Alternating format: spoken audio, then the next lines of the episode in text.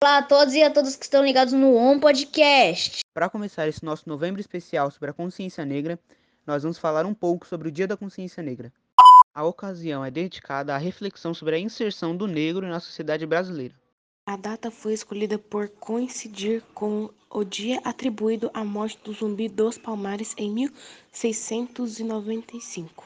Ele foi um dos maiores líderes negros do Brasil, que lutou pela libertação do povo contra o sistema escravista.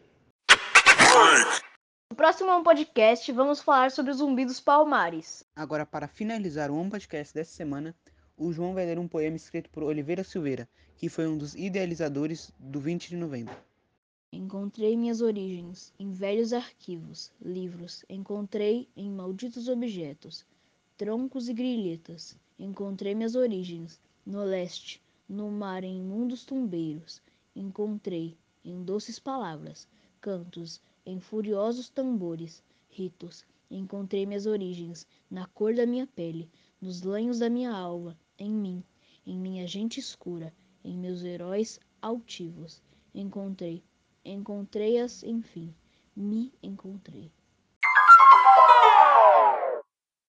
Créditos a João, Jéssica, Leonel, Rafaela e com participação especial e ajuda da professora Maria Cecília de Artes. Todos do sexto C agradecemos.